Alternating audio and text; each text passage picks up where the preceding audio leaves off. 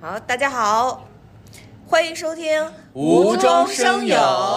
大家好，我是被老爸军事化操练过且人菜瘾大的竹子。大家好，我是在喝酒黄埔军校结业，从武林第一门派出山的废柴弟子梅里周行，大家可以叫我阿行。呃，大家好，我是人工给自己制作酒精过敏的巴金。然后大家就听了我们本期的介绍，其实多多少少也能发现啊，我们本期的这个话题呢，围绕的是一个字儿，酒，对，那么我们今天就来聊一聊酒这个玩意儿啊。我们三个人中间有人喜欢喝酒吗？本身那肯定不是我。我不喜欢喝酒，啊，我稍微有一点啊， 但是我我属于小酌怡情那个类型，那肯定都喝过吧？对、那那必然。呃我可是黄埔军校结业，武林第一门派出对身哎对的。对对对对对 对。那一般什么情况下会喝酒呢？就是说到酒的那些事情，年轻的观众朋友们是不是以为我们讲要讲一讲什么酒吧蹦迪啊，男 男男欢女爱，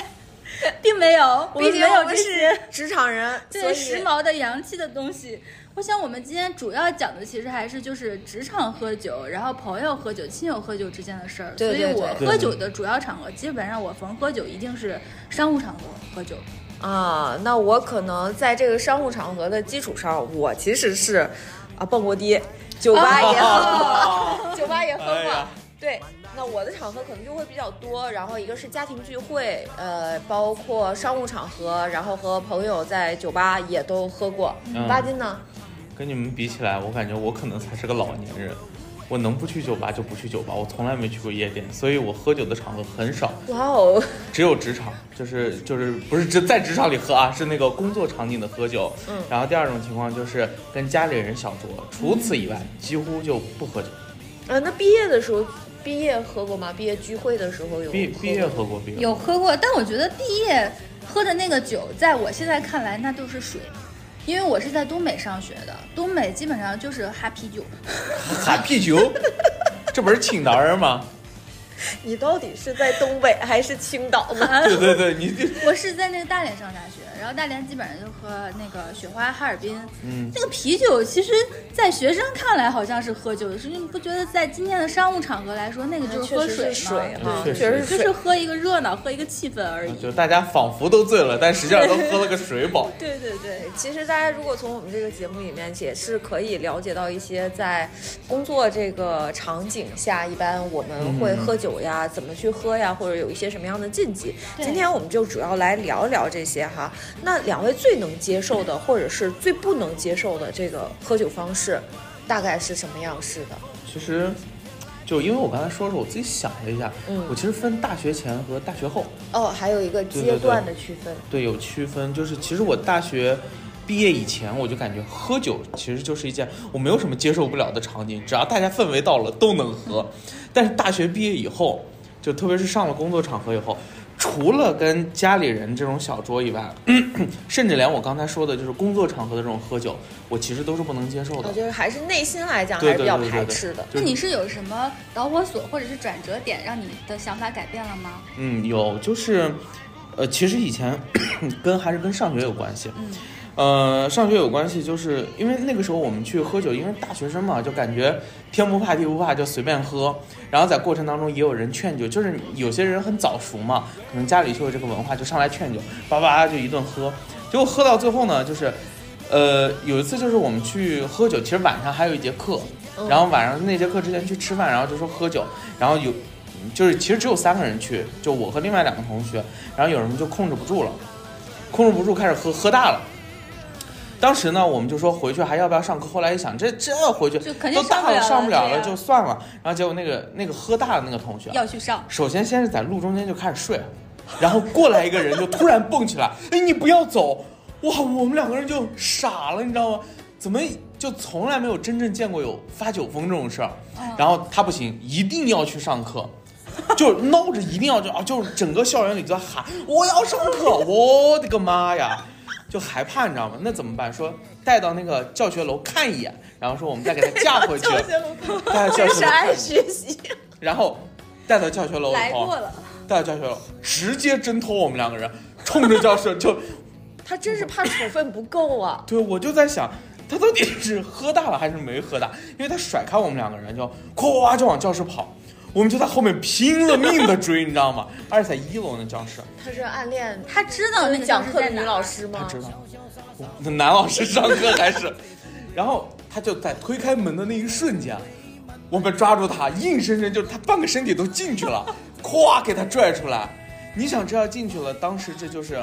这处分肯定小会不有了。处分吗？老师也许，比如说他比较宽容的话，就说如果他他能正常的坐在那儿，可能还不会被发现，对，但是你但想，他那个状态可能不行。课已经开始了，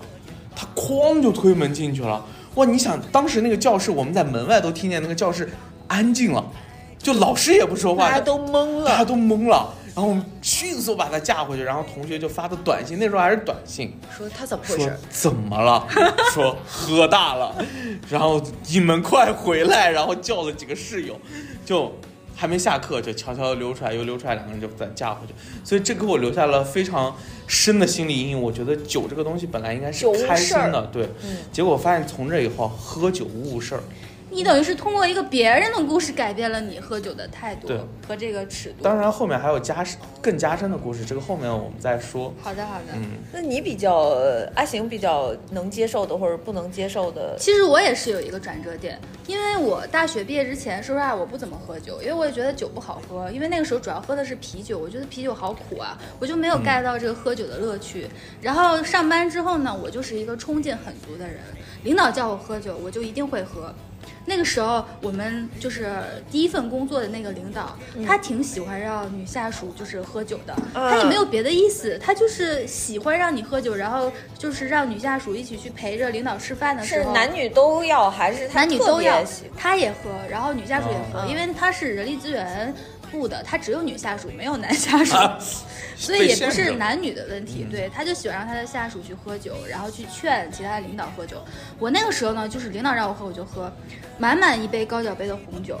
我。直接一杯干了，因为哇哦领导说你喝吧，然后我就觉得那我得喝，我就干下去。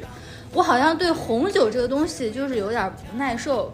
我那一次、就是 第一次感受到了喝酒的那种恐怖的感觉，因为我喝醉了之后呢，我头脑是清醒的，我非常知道我自己的周围嗯发生了嗯什么事情，然后别人跟我说了什么话，我到哪儿了，但是我就是无法控制自己的身体，我动不了。我觉得这个感受特别特别的你吓喝人。了多少？当时我应该喝了一瓶红的吧？一瓶儿。对，而且之前嗯我是没怎么喝酒的，而且我喝的比较快，嗯就是满满的一个这么大的一个高脚杯，嗯我一口闷了。你主要喝的太急了，喝的我觉得太急了，真的而且我后来发现，其实我对红酒就是不太行，嗯，就别的品种的酒可能还行，就是果酒我就不太行。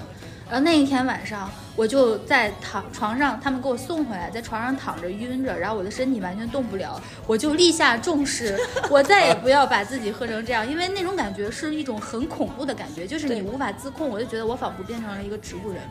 就是我的大脑在拼命的。呃，挣扎，嗯然后又很清醒。我就是想起来，我可能只是想起来喝个水，我想别跟别人讲一句话，但是我就嗯做不到，那个感觉特别的恐怖。嗯，这感觉就是被所以在职场上，其实你认为，呃，自己要有一个自己的底线，当没有一个没有办法控制这个酒量的时候，其实是你不能接受的，就这种就情是况。我不要，我就是知道，比如说我已经不行了，我就不再喝了，我就是量力而行，嗯不要就是说一猛头子扎下去，然后就是觉得自己能喝多少喝多少。，就给自己扔出去了对都不，管然。后到后来呢，其实我对喝酒这个事情，我并不是抱着抵触的心态，嗯我还挺平常心的。嗯我最受不了，给大家讲一个故事，是我最受不了的一种情况，就是之前我们呃，之前我在河南工作的时候，然后就有一个领导，然后呢，就每周都要跟我们团建，每啊周一晚上他要给我们开会，开一个相当于是周会，开完周会之后，其实已经九点了，然后我们要出出去 吃我的饭。妈呀！是业务团团队建对吧？是偏业务团队，但是他是只带管理团队去吃饭，啊大概就是六七个人的小小团建的小事。啊对后对勤对，管理团队，嗯，他呢也没有什么费用，但他每周都要团建，那你就啊想吧，餐标就比较低， 他就带我们去路边摊路边摊去团建，从十点开始喝，喝到十二点。我其实呢，对于每周团建我不排斥，嗯，我对于团建喝酒我也不排斥，我接受不了的是他每次喝酒只让我们喝红星二锅头这种便宜的劣质酒。就是那个酒喝着很难受，大家不得不红承莲认。二头这个度数太高了，对，而且是高度白酒，嗯温二头应该是五十二度吧，嗯它有它有不同度数，但它确实挺高的。二但是锅头它也已经不是是很高高度了酒的问题，因为比如说，我觉得啊，在河南大家都是喝高度酒的。我在嗯河南真的就是因为喝高度酒，开启了我这个喝酒的喝大酒门之路。哎呦我的妈！ 我才能从黄埔军校结业。但是红星二十锅头又和其他的高度酒又不一样，它真的喝完之后很难受，就不得不说，可能不同价位的酒，就是对你的影响是不一样的。真的是可能好一点的酒，你喝完之后是舒服的，你不会说感觉很难受，然后想对吐呀、对恶这心确啊实。是，然后好一点的酒喝完之后，就感觉啊身上暖洋洋的，就很舒服，然后胃也不会不舒服，第二天也会、也不会影响什么。所以我真的就我的底线真的很低，就是就那些我都可以接受，啊就是不能让我喝红星二锅头，更不能接受的是让我喝假的红星二锅头。啊，行，今天过去以后，我们少一个金主爸爸。万 万一以后接推广，真是接不了了。 啊 对，啊二锅头可能想的真远呀！ 那是必须的呀。我我其实能接受，就是团建我也能接受，团建喝酒我也可以。其嗯实，但是我不太经历过，就是团建喝酒这种大的一个场景。我基本嗯上都是，比如说几个领导可能要去招待，相当于是聚餐，对哎商对商务的那个商务接局待呃，我也做过招待，嗯，这一类的。然后其实我对于酒啊，因为我就来自于黄埔军校， 我三岁的时候就开始嗯我上桌们了。解释一下，这个我们这里讲的黄埔军校，专指中国中原河南 地区，对，那这个可能内蒙就不太同意了哎也不服，哎，山这我也不啊山东是东也山东也不不服同意东，北也不服。但哎我们东北我觉得可以。真的不不敢涉及那个区域，那个区域真的太厉害了。嗯我我等一会儿会讲那个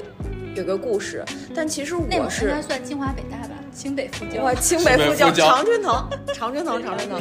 我们这最多是九八五二幺幺嗯一个系列，但是我们酒桌上的这个整个的礼仪要求其实是很高的，比如对对，规矩特别规矩多特别特别多。我们是从小三岁，可能就像大家了解不到那个拿筷子，可能给你蘸一下啊啊，让你试一试。这个在现在启蒙启蒙，这个在现在看来是非常不科学的一种儿童教育啊。 但是我们小时候就是这样教育下来的，而且一般出去吃饭，你包括倒酒，然后敬酒怎么敬，呃，敬几杯，这个都是有讲究的，所以父辈们都会带着你去做这些事情。所以对于喝酒这件事情，我从小的认知就是，呃，喝酒是一件很正常的事情，而且在桌子上是促进大家感情的一件事情。但是呢，喝多了就误事儿，这个是我妈对给我的一个底线。因为我妈妈就经常讲说，特别是女孩儿在出去吃饭的时候，包括有领导的时候，你千万不要装着你自己特别能喝，特别是一上来让你喝特别多的时候，千万不要做这种事情，因为怎么会有女孩儿会装着自己特别能喝呢？这个有我也不有太理解。有有比较有少的见吧有。的有的，就是他其实不知道自己的底线在哪嗯里，不知道自己底量。领导说，就人大人胆大，但人人菜菜瘾大人菜瘾大人，对对对。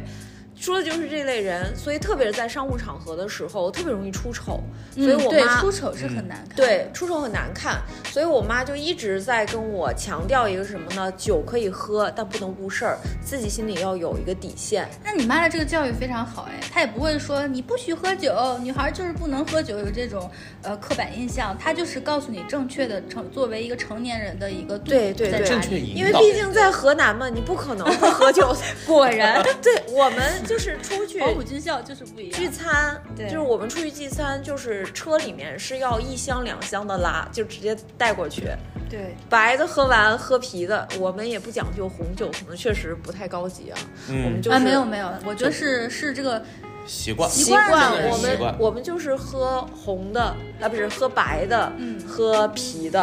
啊，你就其实是喝啤的的。喝的喝的，只是啤的是不是有点那种开胃小菜的感觉？啤酒是白酒，等喝完了，实在是没酒了，就是掺着有点贵， 白酒太贵我了。感觉你们喝这点溜啤的缝用这就用溜这缝儿，对，就这溜个缝词儿，溜缝用溜的。就啤酒，就是大家白酒喝尽兴了，喝的差不多了，正喝开心呢，酒又没了，那怎么办呢？那一般情况下不在酒店买酒嘛，不在啊饭店对对买，对这都对对自这己是带的这是。然后就饭店里面买一箱啤酒哎买一箱啤酒就是这样子。但是我也不太能接受的就是之前巴金有提过，就是劝酒这个事情，哎对其实我不太能，特别是当别人已经喝的差不多了以后再去劝酒，这个行为是我不太能接受的。嗯我还是比较幸运的，其实我没有碰到过那个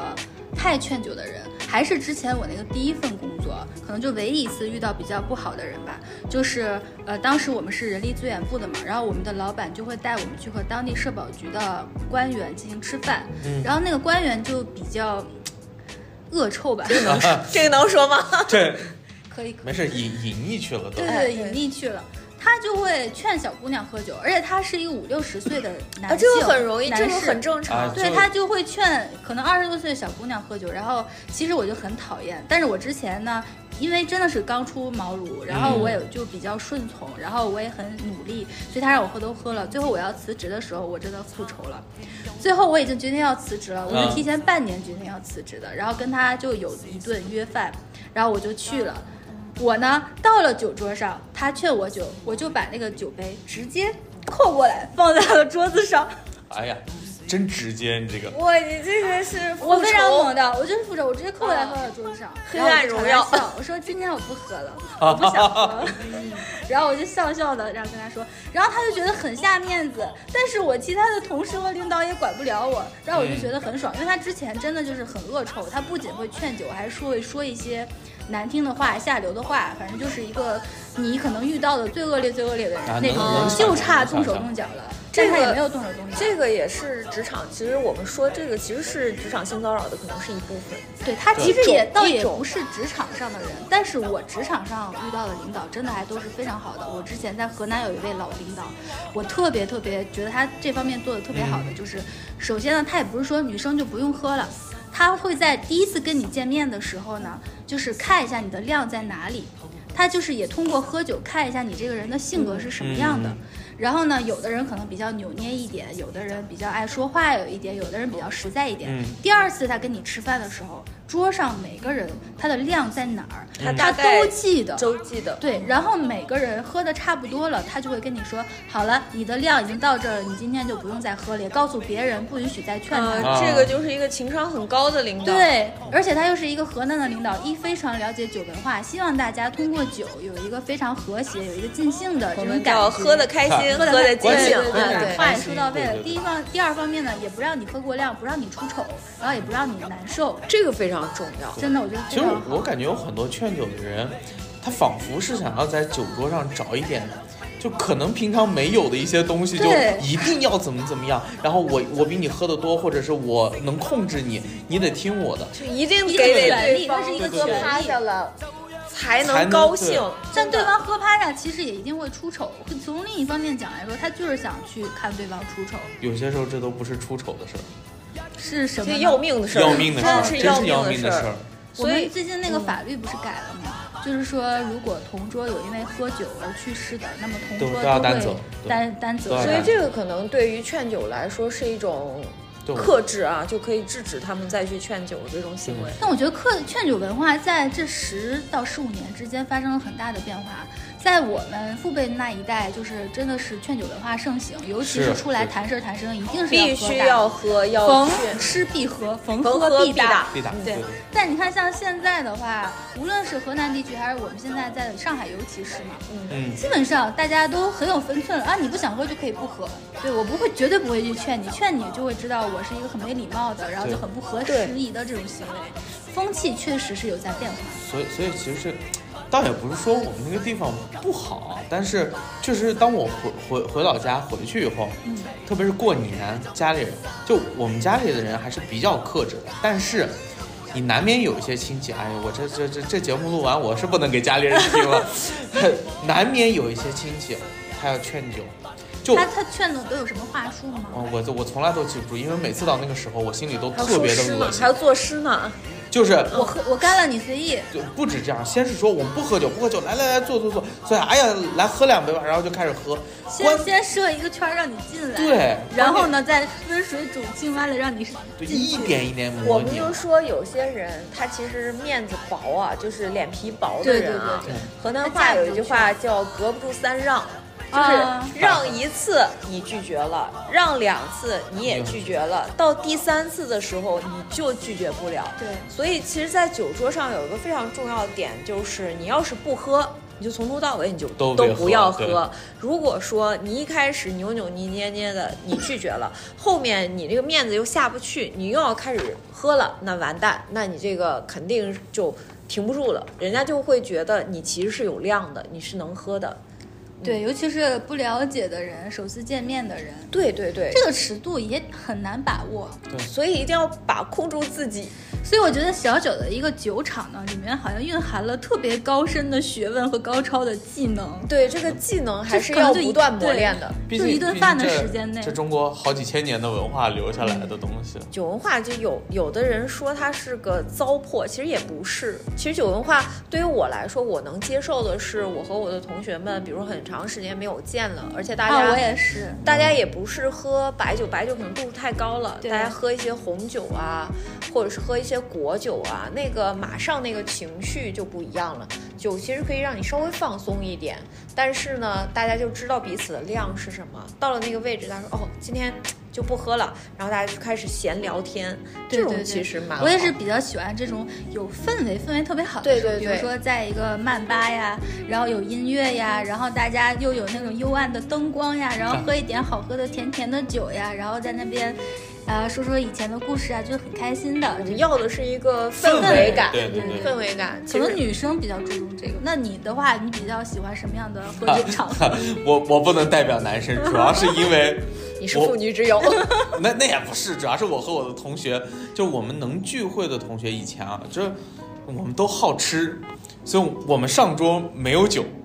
那光就吃的很快呀。我发现如果不喝酒的话，吃一顿饭很超快的没事儿，我们聊，啊。所以其实喝酒有一个功能，就是让拉长这顿吃饭饭的变时间长时间。啊对的。主要是我们吃完后面还要打桌 游，所以啊没关系，我们就呃，所以你们其实是用聚会，就对是对你们对的聚会本身时间就很长，对不需然要后用这种。呃去拉长它的。其实我理大解他们用桌游的方式代替了喝酒喝的酒社交功能。对因为我们可能我周围那圈人都不太爱喝酒，所以现在的九零后或者是零零后，其实对于酒没有那么熟悉，他对们把酒当成一个工具，但这个工具呢，那些泡吧的小朋友们，他们有可能只泡不一定喝酒，哦，也可能也有可能。就关键还有蹦迪蹦啊什么的。你要真喝大了，你其实是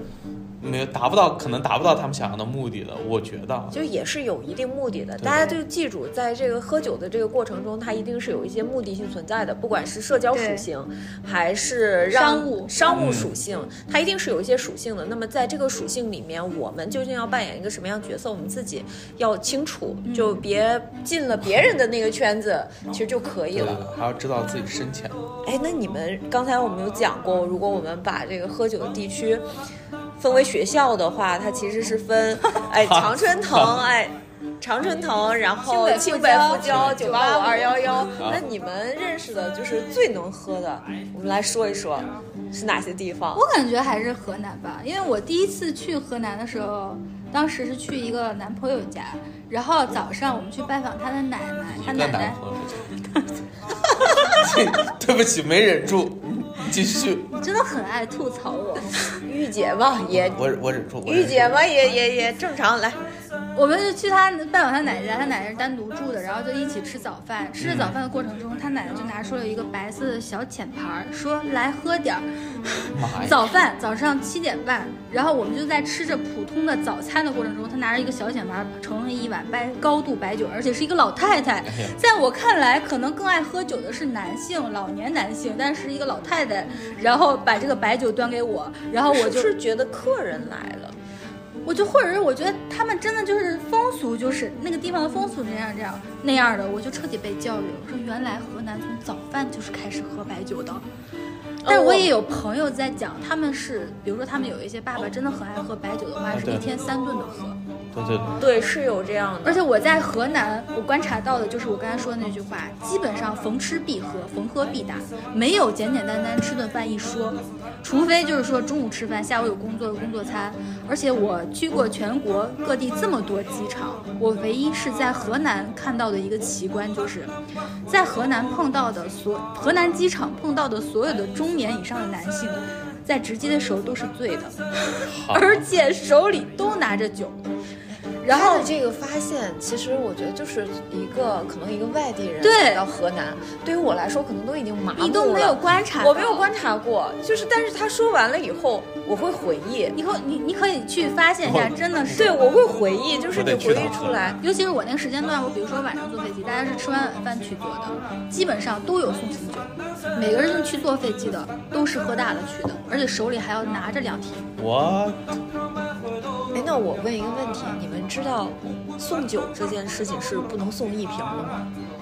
不知道我不知道，哦，太好完了完了我就知道那哦是不是在你们的传统里送任何东西都不能送？不能送单，不是就是酒这个东西是绝对不能送一瓶的，单瓶酒是不礼貌的，哦就是双瓶起跳，一箱为准。那烟是没关系，烟是没有关系的，酒是不行的。难怪长辈一次拎两两瓶酒。哎，对，你们我其实看，从来不知道。长辈们去送酒，因为这个是我从小就被教育的，所以可能我已习以为常了，已经 已经习以为我常完了。全不知道这事儿。那你见过的最最能喝的是我们河南的吗？因为听上去你也不太了解。对，但但关键问题是我是在天津上的大学，我的同学来自于东北和内蒙。哇，对哦，精彩！对对怪不得对对出现了刚刚那个喝完了要去上课的。对对对对对，。我们接着可以接着往下聊啊没。准他也那你行。们在天津的时候喝什么 酒？在天，我跟你在在在天津，因为在大学里头，你想象一下，大学校园里面，我们当时因为都是穷学生，你知道吗？大学校园里面的那酒就红是星二锅头，不止啊，还有牛栏山，还有汾酒。 汾酒不是汾酒已挺经贵的不吗？错了。不，校园里面的汾酒，玻璃瓶装的散哦散装酒，那一瓶酒四百五百毫升，一瓶酒四块多钱，你能想象一下吗？就是我那一瓶五百毫 升你的那们个喝的是我不直敢接想是醇吧酒精吧，乙醇。所以所以我就跟你说，我们当时喝的真的都不是好酒，为什么啊？就是就是当时就是你想，内蒙同学来了以后就教了我一句话，叫“草原雄鹰天上飞，一个翅膀挂两杯”，哇哇，这哎这谁敢喝？就说。就是他们一直说去内蒙玩，我一直没什么机会。然后我另外的同学也是，他是一个湖，就是在上海的湖南人，跑内蒙去了。从从早上那顿就也也一样，从他就跟我说从早上那顿就开始喝，是吧？是吧？确实有早上喝酒的吧？对，早上喝，中午喝，晚上喝，顿顿喝。他说除了当天到那儿的那一下是醒的，是醒着的，后来都不知道自己怎么回来的。我说真能喝，然后说喝他们喝的是草原白，就他们当地的那个酒，那草也原是一白种。粮食酒嘛。对对对，然后就说很烈，度数很高，然后就睡不醒。但是很有意思的是，我遇到一个最能喝的人，反而是一个东北人，是一个女生。那个是个体差异吧？对，这是个体这个应差该异。不过那个东北的女生，说实话酒量都挺高，她们因为我是在说东北上的大学。就是女生，要不然就不喝。女生要是喝就是就很能喝，很能喝。对我认识的能喝的，特别能喝的都是女生，因为她从小就在家里喝，然后就当时她不是学生会的嘛，大家学生会去聚会。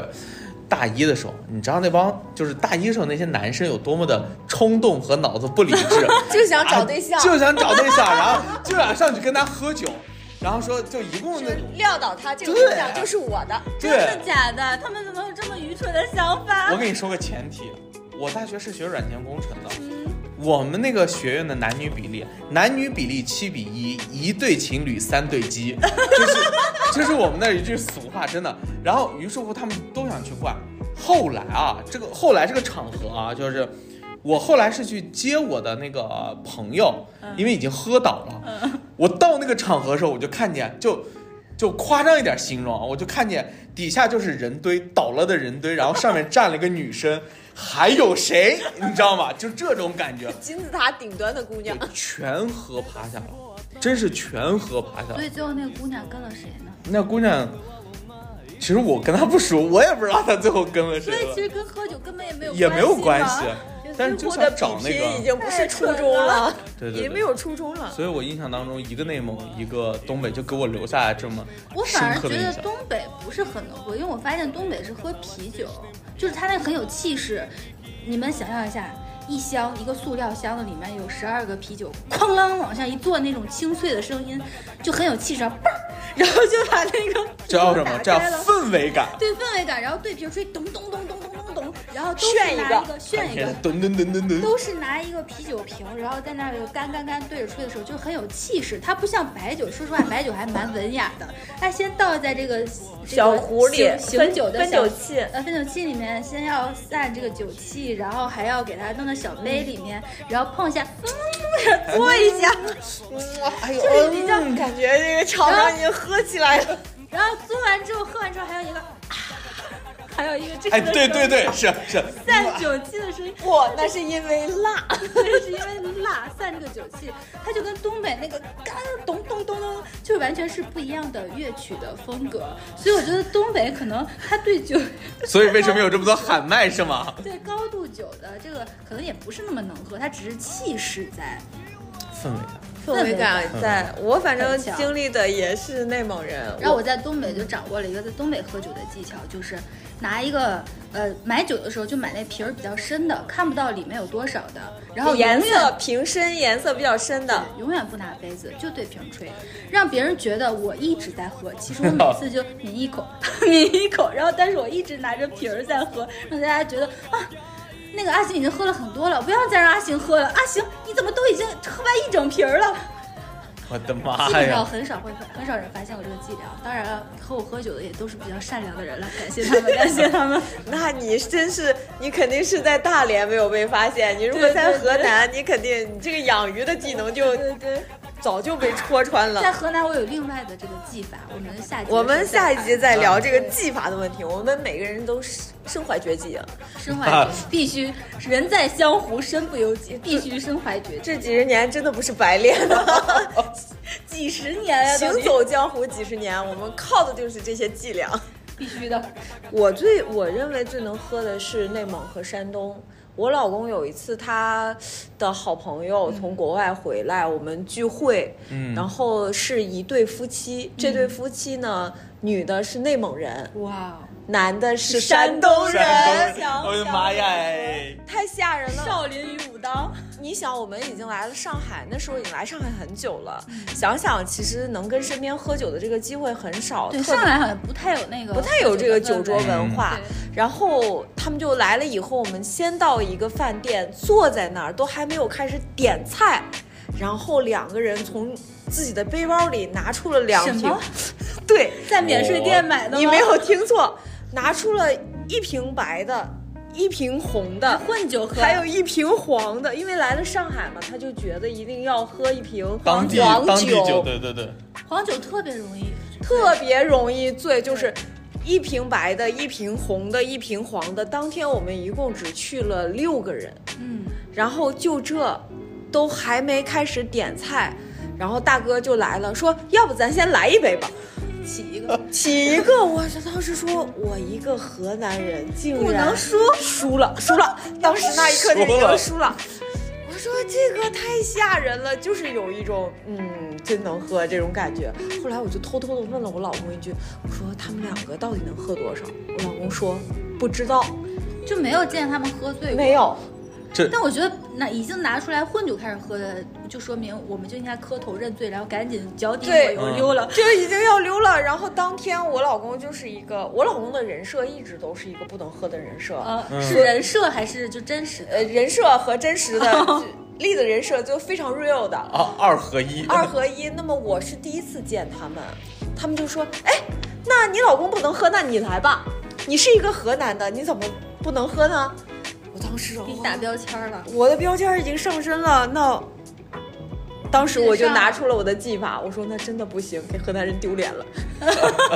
你的技法就是认怂呀，对呀我你就是很简单直接，就是怂呀，争宠才是必杀技。你你知道这种感觉就跟那个什么样，就就是那个说说两个人问说你能喝多少，然后这边人伸出一个手指头，说我能喝一斤，然后对面也伸出一个手指头，说哎呦你也能喝一斤，我能喝一口一直喝，对吧？是这感觉哈，那我的这个好冷一就是好冷。一点儿都不 行，我这个一肯定是一点儿都不行。所以九州文化是我们所有大多文化的一种哈对。 那我们可肯以定去是有精华也有糟粕。，对对对对对所以我们要先去了解，然后不一定完全的去接受它，毕竟有些习俗它是要钱的，有些习俗它是要命要命的对吧？那个要当钱要命都不都中都是不行的。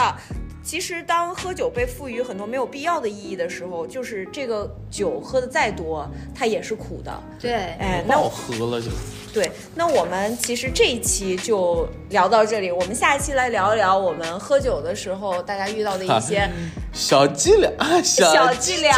哎，我他是对我们行走江湖的一些身怀的绝技，以及我们遇到的，可不敢吹大了，小技能，小技能，小技黔驴能，黔驴 之技，哦，你们俩在害怕什么？非常害怕这一期录完之后有人来挑战我们。所以说，这就是我们的技能啊。 好，就是我们的一些技能和一些我们遇到过的有意思的啊，或者是窘迫的场景。对，啊。呃，如果你喜欢我们的节目，那么请多多给我们点赞、评论，这个对我们来说真的非常重要。